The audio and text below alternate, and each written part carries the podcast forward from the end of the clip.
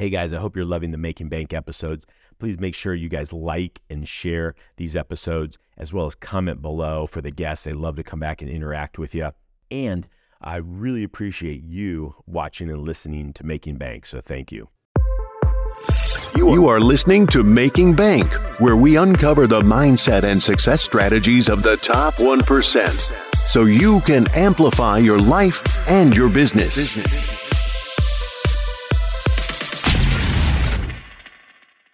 Welcome to Making Bank. I am Josh Felber, where we uncover the mindset and the success strategies of the top 1% so you can amplify your life and your business today.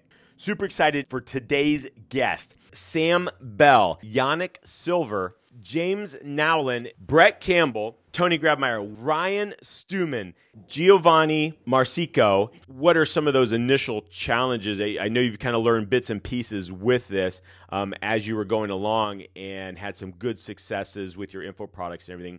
But I guess moving from working kind of mainly for yourself and doing that to be able to go out and start helping authors and speakers and the different consults really scale up what they are doing and become, branding themselves and becoming more known. There's been a lot of key points. I mean, for me, I think one of the biggest things was focus. The internet provides so many different opportunities, and I know for a lot of aspiring entrepreneurs, it's very easy to kind of lose track because we all, entrepreneurs in general have the kind of bright, shiny object syndrome. So just to really sit still and to focus on one thing and to just keep doing that one thing until you see success, as opposed to jumping from thing to thing to thing.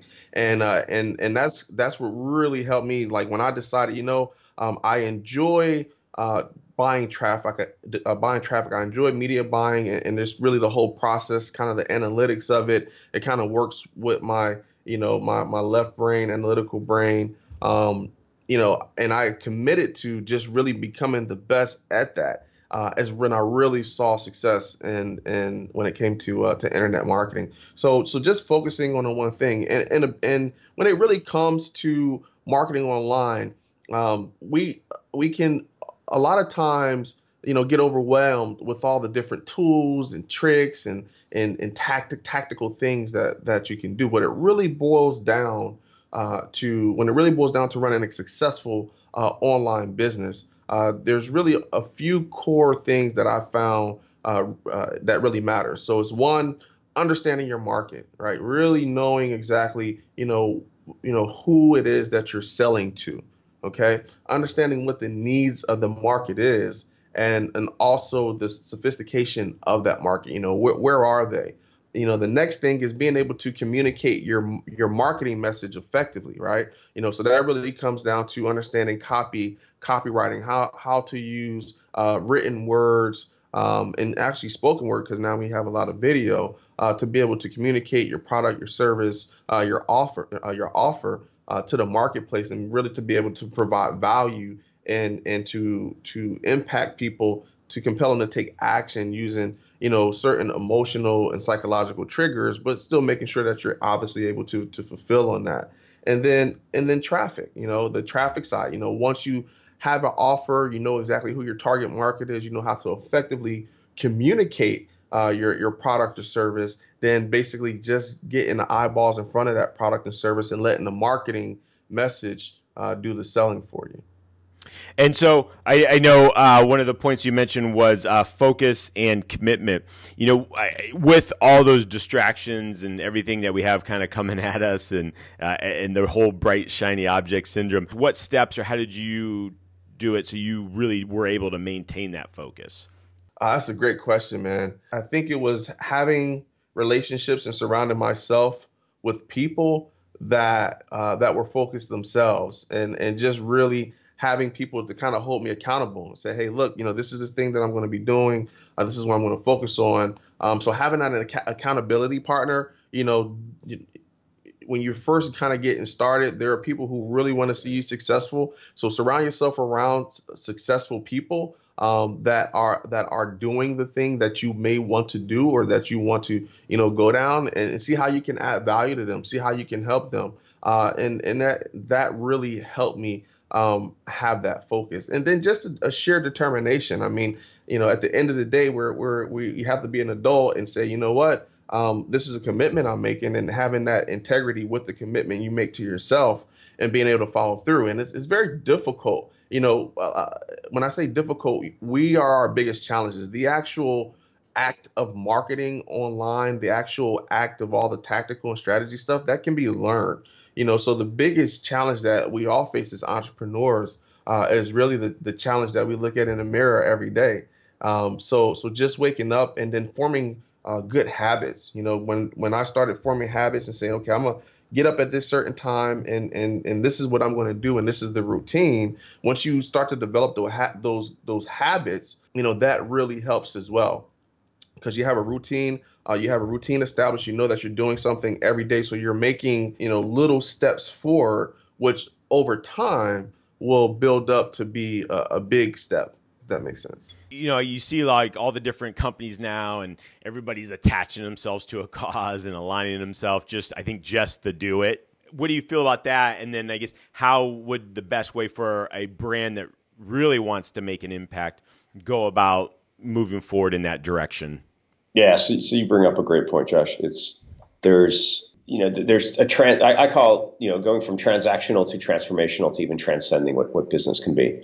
And at the transactional level, it really is just that. It's like there's no loyalty, there's no real deep mission attached to what Sure. they're doing, and it's really more of like a window washing or you know, in the charity industry, like for breast cancer, since breast cancer has the pink color associated to it, they'll call it like pink washing or green washing if they want to add an Right. eco element to their brand. And so there's not a real genuine, authentic place that it comes from. And in today's interconnected world and a lot of, not even a lot, but almost full transparency, it's going to come out. And KFC was the recipient of this recently, a couple of years back, when they tried doing pink buckets of chicken with 50 cents going to breast cancer research and for Susan G. Komen. And they had a massive backlash, pretty much as well as they should have, because I mean, A, it wasn't authentic. B, I didn't even realize what the connection was until one of my friends was like, well, we sell breasts of chicken. And, oh, God. And then also the fact that diets high in saturated fat have been linked to cancer. So it really didn't have this authentic tie-in, and it just hurt them as a brand. So it has to come from that genuine place. And you can kind of get away from it or get away with it for a while, but to really Right. make it work, it has to be in that core aspect. And you know, inside the book, I definitely talk about companies that get it right and don't get it right. And there is, you know, this growing movement, because there's massive amounts of data showing that consumers are willing to either pay the same and switch brands, or pay more even for a brand that has a mission or impact into what they're doing. And then also team members, like employees, especially millennials, are willing to even work for less if there's a purpose Sure. behind the company. So it's happening from the inside out and the outside in. And so big companies and small companies too are realizing this, and they want to get behind it and on top of it. But if they look at it as simply a tactic, it's never going to work. What, I guess maybe 3 success or action steps you'd say, hey, you guys, if you're going to do this, go do this today. In what aspect? Just getting going, or to apply some of these concepts? Apply some of these concepts, I guess, you know, from your evolved enterprise, or what 3 things that maybe stand out Yeah. to you that people should take action on. So I'm a big fan of questions. Like, to me, questions really dictate your answers. And then so some of my favorite questions that they could ask themselves is, one, what would my 111-year-old self tell me is maybe my greatest work? And sort of a crib from a guy named Brian Johnson from Philosopher's Notes. He talks about your 110-year-old self, but I like a number alliteration. Yeah. I think he got someone else as well, but I always give him credit. But that really forces you to think, you know, way out and make decisions from more of a legacy standpoint. And the other thing is Brené Brown's book, Daring Greatly. She talks about this idea of what would you do even if you knew it would fail? And that, you know, that's one of my favorite questions, because it forces you to unattach yourself from outcome. Right. Times you've heard, I got 6 months to live, what would you do? Or if you knew it couldn't fail, what would you do? And to me, that's not quite the right thing, because this is, what would we put our full life into, even if we knew it would quote unquote fail? And sure. When you align your full heart and soul into something, it's pretty rare that it fails, or the byproducts of what shows up are even greater. And then the third thing is to start journaling and tap into maybe your heart a little bit more, and start thinking about, okay, what would I really want to be doing with my business if I really had the opportunity to reinvent and rethink what I was doing, if everything up till today was like baseline for what was next, what would that look like? And what's one last thing you'd like to leave our audience with before we got to wrap up? I think that this idea of following your heart is frequently scary, but it's never wrong. And it's like, whatever, you don't end up in the same spot that you even think that you're going to end up in, even regardless of where you kind of see your vision and what you're going to do. Like the byproducts are immensely more powerful. Like, imagine that life has even more in store for you than you even believe is possible. And that's really exciting. In your new book that's coming out, The Purposeful Millionaire, excited to learn about some of the different things that you've integrated in the book, as well as some of those daily habits or those rules for yourself that you live by along your journey here. And so that way our listeners can grab onto some of that, taking notes here, and just be able to start integrating some of that in their life, those pieces that fit them. Absolutely. One of the things that I do every single morning is I wake up at the same time, and in the evening hours, I go to bed at the same time. Some people might find that boring and monotonous, but in my opinion, monotony creates empires, because it gets my mind, my body, my spirit into a schedule of purposefulness every single day. And there's sure. a lot that's thrown at us as very successful people who have fiduciary responsibilities, who carry what we sometimes feel like is the weight of the world on our shoulders. I will even wear the same black, not the same one every single day, but the same black shirt every single day to work when I'm feeling like not wanting to make decisions. In fact, I have it on right now, and it's got my company logo on it to simplify the decision-making process, because the average person makes thousands of decisions on a daily basis. And if I can, have my assistant just choose my food for me, or if I can not have to think about what I'm going to wear to the office the next day, I can devote my attention to decision-making on much more challenging tasks where the value actually is. Now, getting back to waking up at the same time and going to bed at the same time every single day, whether I'm traveling in the United States in a different time zone or on the other side of the world, I'm pretty much going to go to bed at the same time and wake up at the same time every single day. Sure. I get my 8 hours in. Sleep is very, very important. One of the things that I do when I go to sleep at night, because I don't believe in doing tasks more than one time, is I write by my bedside on a Post-it note the things that I want to accomplish tomorrow that I did not accomplish today.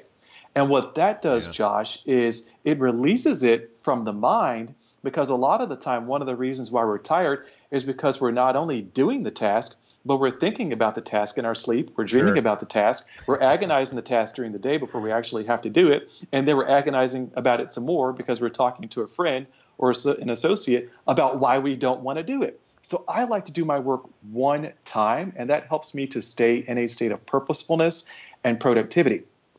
The other thing is, with waking up at the same time every single morning, I've got the same routine. It is 20 minutes of body weight lifting exercise or yoga, or some weightlifting or running every single morning. I don't make it complicated. I don't bring a lot of gym clothes and gym shoes with me to hotels or to wherever I'm staying when I travel. I can be in my birthday suit with a towel down on the floor and doing yoga or body weight exercises, and I don't have to worry about the logistics of all that stuff. I just do it. My body's programmed to wake up, do that 20 minutes of movement every single day. A buddy of mine said, well, let's go to the gym and let's bang it out for a couple of hours and give it our best. And he literally does it once a month. And I'm like, well, dude, my body is already in shape, and I'm taking care of myself because I do my 20 minutes of tough meditative workouts every single morning. Right. Now, before I do that, I make up my bed, even if I'm in a hotel room or whatever, hotel suite or whatever, or at somebody's house, and I chant, thank you, thank you, thank you, to the universe as I'm making up that bed, because I've had the opportunity to sleep in a place where the roof is not leaking, where the toilet works, where the sheets are clean, and where the mattress is nice and soft and comfortable, because much of the world does not have that. Sure. And it puts my mind in a frame of gratitude so that I am ready for the world in a positive state that day. And it also opens up the world to meet me in terms of my capacity for expansion. When I take care of the things that I have, I know that the universe will bless me with more. If I don't take care of my home, my hotel room, my shoes, my car, right, my office, those other things, how can I ask the world to bless me with more if I'm not showing gratitude and capacity to care for what I actually have? So that's my way of continuing the partnership with the universe. What have you found that's worked well in taking that action and being able to continue every day and put forth and still take action? Well, you know, first I'll say is that the execution's hard. And once you get out there and you start actually doing it, it's sometimes many times harder than what you ever imagined. So whether it's kids working on a project or it's adults, professionals working on expanding a business, changing the direction of a business or whatever, it is really, really hard. Now, from the outside in, people look at us and say, oh, my gosh, the private jets and fancy cars and big house and blah, blah, blah, blah, blah. You're living the life of a baller. No, this stuff is really, really, really, really hard, Josh. And it takes up a lot of time, particularly if you're like I am, who's at the phase of his career where he's trying to plow money into passive income structures so that he doesn't have to work as hard and he can actually enjoy his life a little bit more. Sure. But what works for me is making sure that I stick to that same routine every single day and I take some of the decision-making processes out of my day and just understanding that it's about grit, G-R-I-T, get ready, it's tough. Get ready, it's tough, baby. The other thing is I'm constantly working on hacking the flow of my life and my productivity and optimizing how I get work done and when I get work done. Sure. So flow for me, which I did not include in the book, but it came to my mind the other day, it is F-L-O-W, fulfilling life by optimizing work. Now, I mentioned earlier some of the fiduciary stuff and contract stuff that I have to do. Sure. Now, I'm fulfilling my life by getting to the good stuff that I'm really, really good at by making sure that I knock out the hard stuff for me, which is administrative, legal, financial tasks and those and things like that. Right. So I'm fulfilling my life, getting to the happy stuff by not agonizing over the hard stuff, knocking it out as quickly as possible and being in that state of flow. Now, my mom actually told me the other day, she was like, and she works for my corporation. She was like, oh my gosh, you're in a state of flow. You know, you sound good. You're rolling all the time and you're positive and it's just go, go, go, go, go. And nothing can get you down. But it's about getting into that state of flow and not allowing anybody to knock you out of that state of flow. Because once you get knocked out, you'll start getting more colds. You know, you might pick up the flu, you know, you lose your energy, you start thinking more negatively, you're not as happy as you used to be, you're not getting the contracts that you wanted to, a certain person is not coming into your life from a business or a personal perspective that you want to come into your life. So it is all about flow, sticking to it. You know, give us one idea. So say, you know, we're trying to figure out, hey, what do I discover? How do I discover who I am or what I'm here for? Like, you kind of had that transformational moment. I mean, what is that one of those maybe high-level questions that we ask ourselves? What is the thing that you'd do for free for the rest of your life if money wasn't an object? What is that? You know, I was walking down the seventh hole of the golf course here in the Gold Coast, and I was playing with a mate of mine, and this was on a Friday. So we took Mondays and Fridays off. So not only what I thought I was taking off to play golf, it was like I was getting 16 hours of therapy, right? A week. It was ridiculous. So I was walking down the hole, pulling my buggy, and I asked my friend a question who was going through some things in his life where, you know, I seen him going down a route that I knew wasn't the route that he needed to go down, but he could go down it anyway because he was good at it. Sure. So being a friend, I was like, nah, we need to work this shit out for you. Even though I was still uncovering some things about what I was going through. But I asked him this question. I said, okay, dude. What's that thing? What is the thing that you'd do for free? Let's just say I put $1 million in your bank account tomorrow. What are you going to do for the next 12 months? Don't even worry about making money from it. What is it that you would actually do? So for me, this, talking to you, speaking on stages, sharing the message that life's too short, mate, I'll do that for free for the rest of my life. Right. But the caveat to that is, hey, if you can make money from it, if you can make bank, right? That's right. Why not make some bank around it? All we need to do is figure out, how do you monetize that so you can live the life that you want? No. So ask yourself, be honest. What is the thing that you'd do for free? Yeah.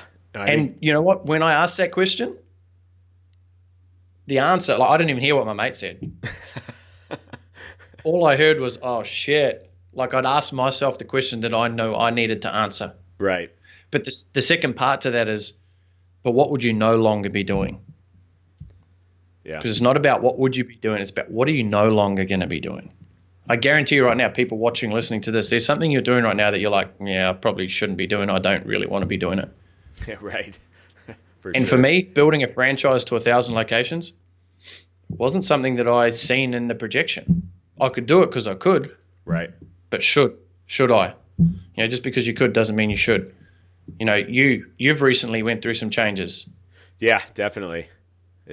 But I bet you your mindset hasn't been as clear from a growth perspective of business than it has been in a long time. Yeah, no, it is. Yeah, you're right. And that's because you've removed the clutter. Right. You have to. Because we bring too much clutter into our space, right? As entrepreneurs, you're just always, hey, you know. Oh, I'll do this too. Yeah, that's right. Do that. Of course I will. You know, and that's the biggest trap for an entrepreneur because it's not hard. It's not hard to go out there and make enough money to live. Right. It really isn't, you know. But the reality is going, if you had 12 months, 5 years to live, and you've got to be serious about it. If you had 5 years to live, would you still be doing what you're doing? And most people will say no. Yeah. Maybe it's a facet of that. Maybe there's part of what you're doing you'd continue on doing in a way. Right. But you know, like I had a chat with a guy at an event. He came up to after me. He goes, oh, I'm struggling to find out what I want to do. I said, okay, what do you love doing? He goes, oh, I love speaking. I said, okay. Well, I said, what ideas? What are you thinking about doing? He goes, oh, I'm thinking about creating a call center and just do like outgoing, you know, direct sales calls. I'm like, okay, cool. I said, well, what do you want to sell? He goes, oh, it doesn't matter. I said, okay, what's the thing that you sell gets you most excited? And he's like, oh. Like I said, if you could only sell one thing, let's say you could only sell one thing, what is it? He goes, oh, maybe real estate. I said, okay, real estate. I said, why real estate? He goes, oh, because I think that there's probably more money in it. I said, don't worry about the money. Take that away for a second. I said, what is the thing that you would sell for free for the rest of your life if I took care of all your finances? Don't worry about that. And he goes, well, I'd like to sell products that can really help people change their lives. And I said, you're hired. I need a direct sales division in our company to sell our programs. Nice. No, but the reality, right? And it took him a few questions to allow himself to go there. Right. Right. Your first, second, and third answer generally 9 times out of 10 is not going to be the truth. Yeah. Because you're so used to talking bullshit to yourself that you're starting to believe it. Right. You know, like, why would you just, oh, I like selling, so that means I should sell anything. No, sell that thing that you are so passionate about. What do you want to leave our audience with that you think that's just a key topic that you just really feel you need to share that's part of your message out right now? Well, it comes back to life is too short. You know, stop sitting around waiting for someone else to give you permission to become yourself. Just give permission to yourself. Start following, you know, your heart. And take out all the fluffy woo-woo, whatever you think around it. But when you allow yourself to start becoming more aware, create your level of emotional intelligence, you know, then you'll feel more fulfilled inside because we talked about the concept of happiness. Happiness is one element. You know, fulfillment's when you're actually happy doing what you know you're meant to be doing. Right. Because I could be happy weeding the garden outside.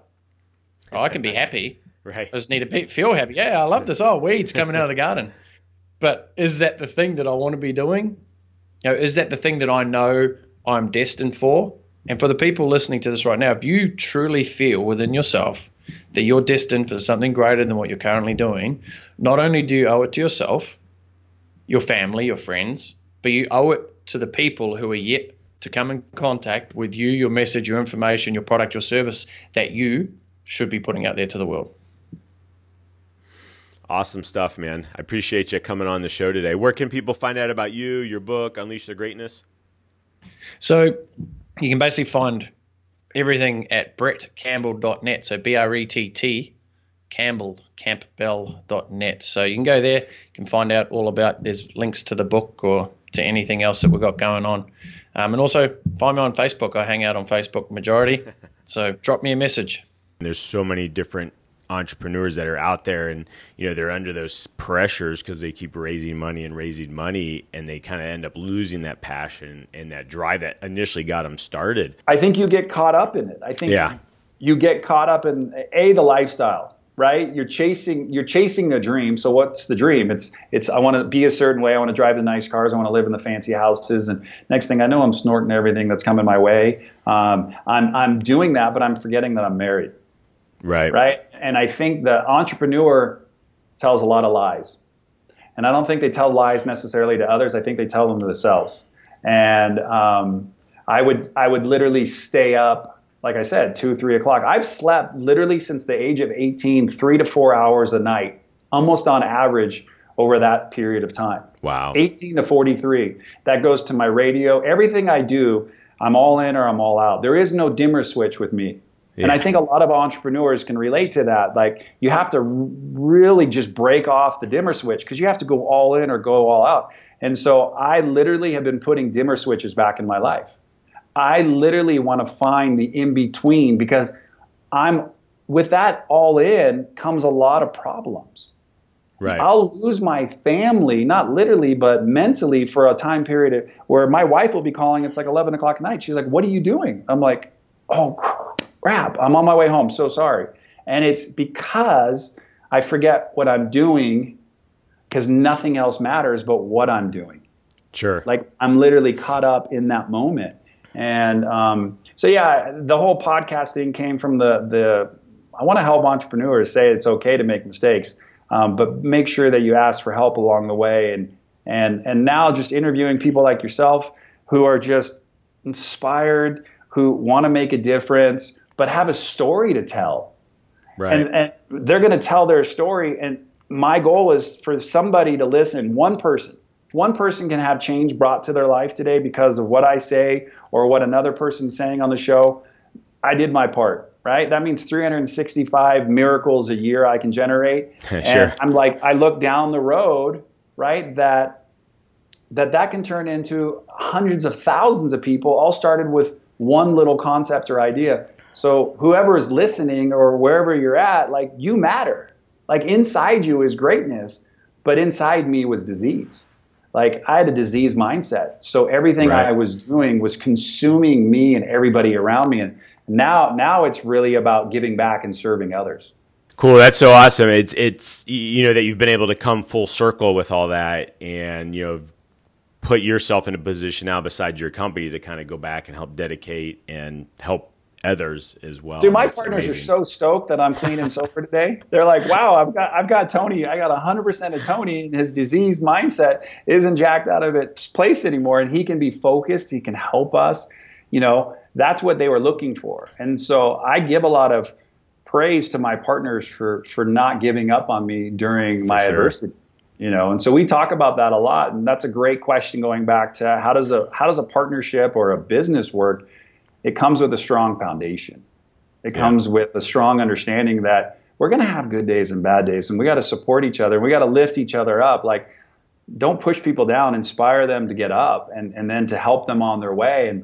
And so, yeah, man, my cup's overflowing with gratitude. Just even being on the show, even knowing, look, my disease took me to the darkest place in the world, to want to commit suicide, ultimately to be saved, to be able to get clean and sober almost 8 years, to go into masterminds, meet great people like yourself, to be in the rooms with others who are overcome challenges and see that they're not like, "Oh, poor me," but like what they're doing with it. Right. They're taking it and helping others. That is the greatest gift of wanting to even get to the end of my line where I want to say goodbye, is that I've been shown that, hey, you can overcome any obstacle in life.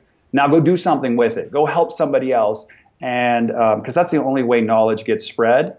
It doesn't get spread by staying in my mind. It gets spread by helping another person. And by doing so, man, you can change the world.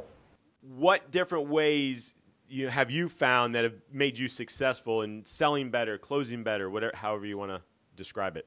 Well, that's a broad-ass question, but I'll let you define it and bring it in tight. Yeah, I'll give you a pretty easier answer. Well, my biggest thing is I sell worst-case scenario. So I am confident, and I am if anything that I've ever sold, I'm very knowledgeable about it. So I sell worst case scenario. And I believe that if you can set this is like the worst case scenario situation that can happen. If you can sell on that basis point, then you deliver way above and beyond the expectation you set with them. They'll send you a plethora of referrals. They'll never complain. They'll fall in love with you anytime they think of whatever it is that you sell.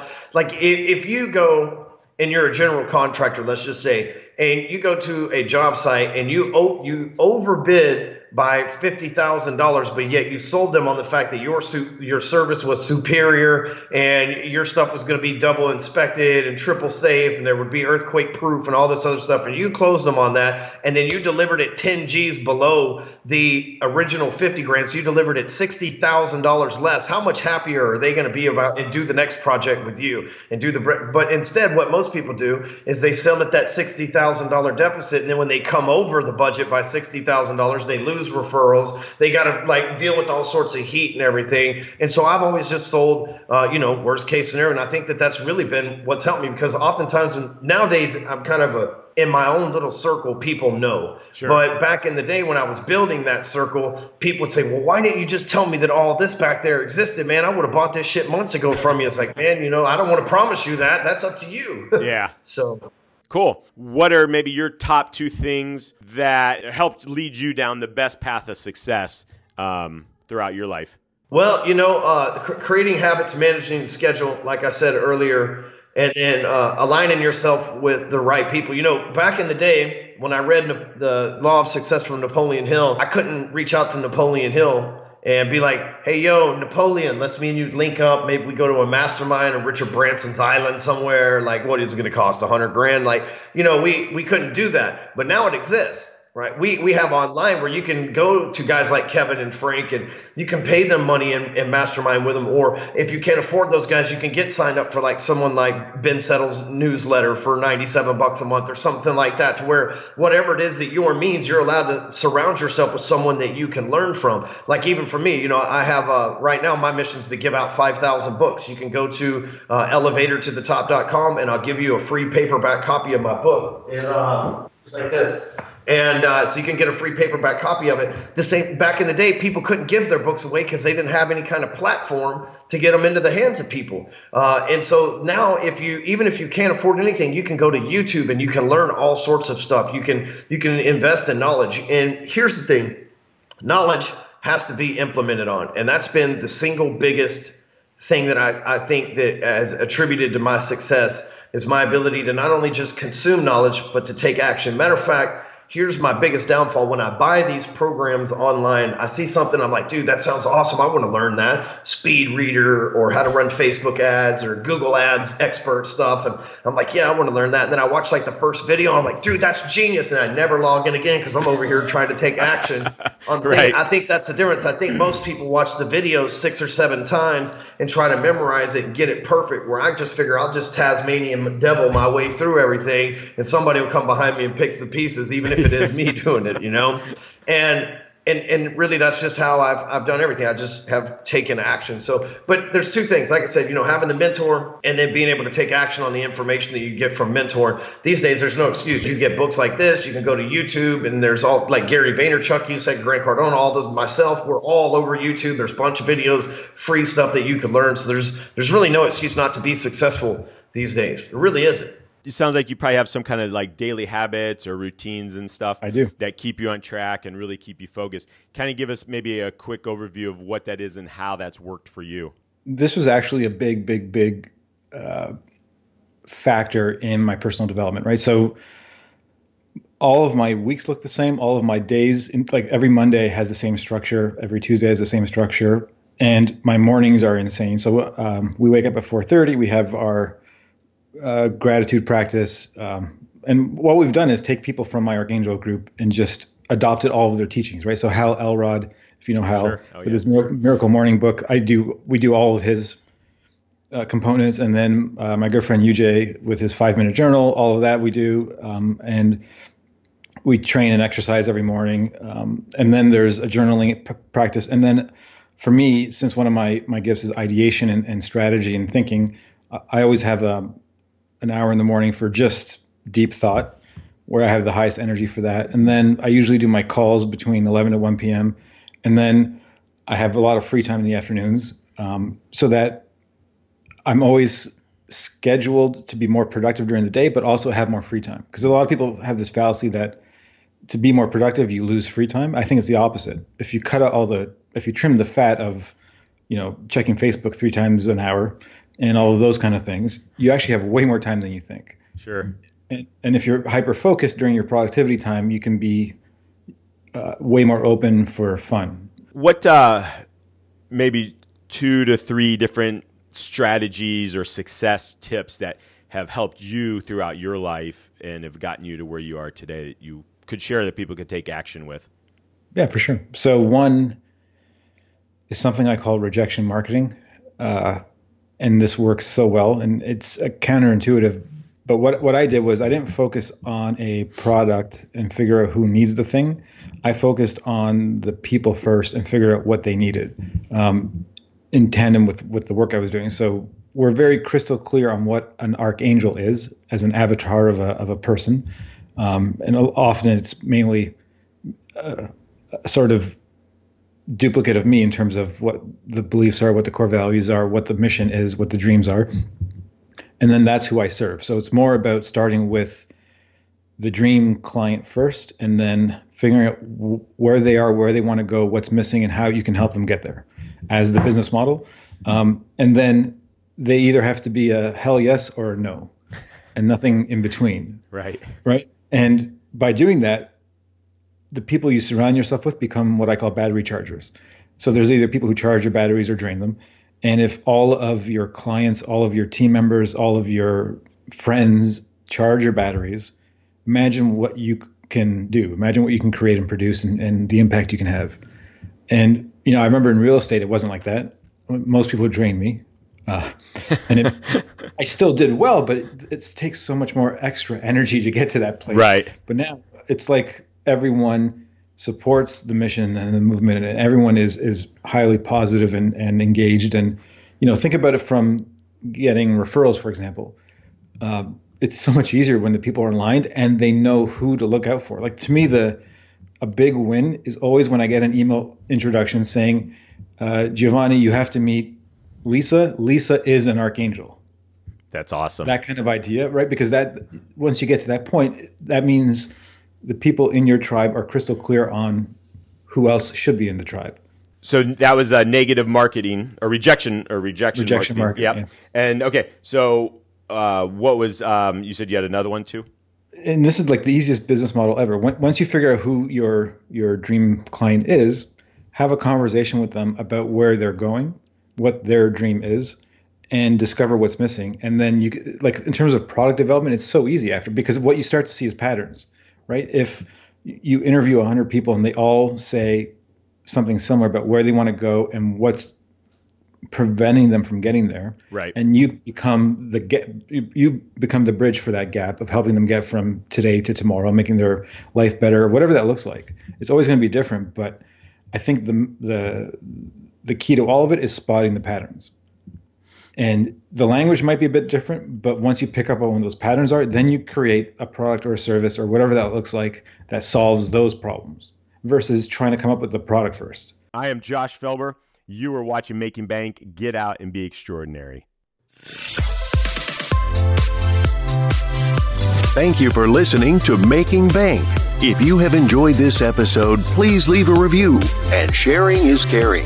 Follow Josh Felber on Facebook, YouTube, and Instagram for more. You can also listen to Making Bank on Amazon Alexa, Spotify, iHeartRadio, and watch on Apple TV, Success Thinkers Network, Amazon Fire, and YouTube.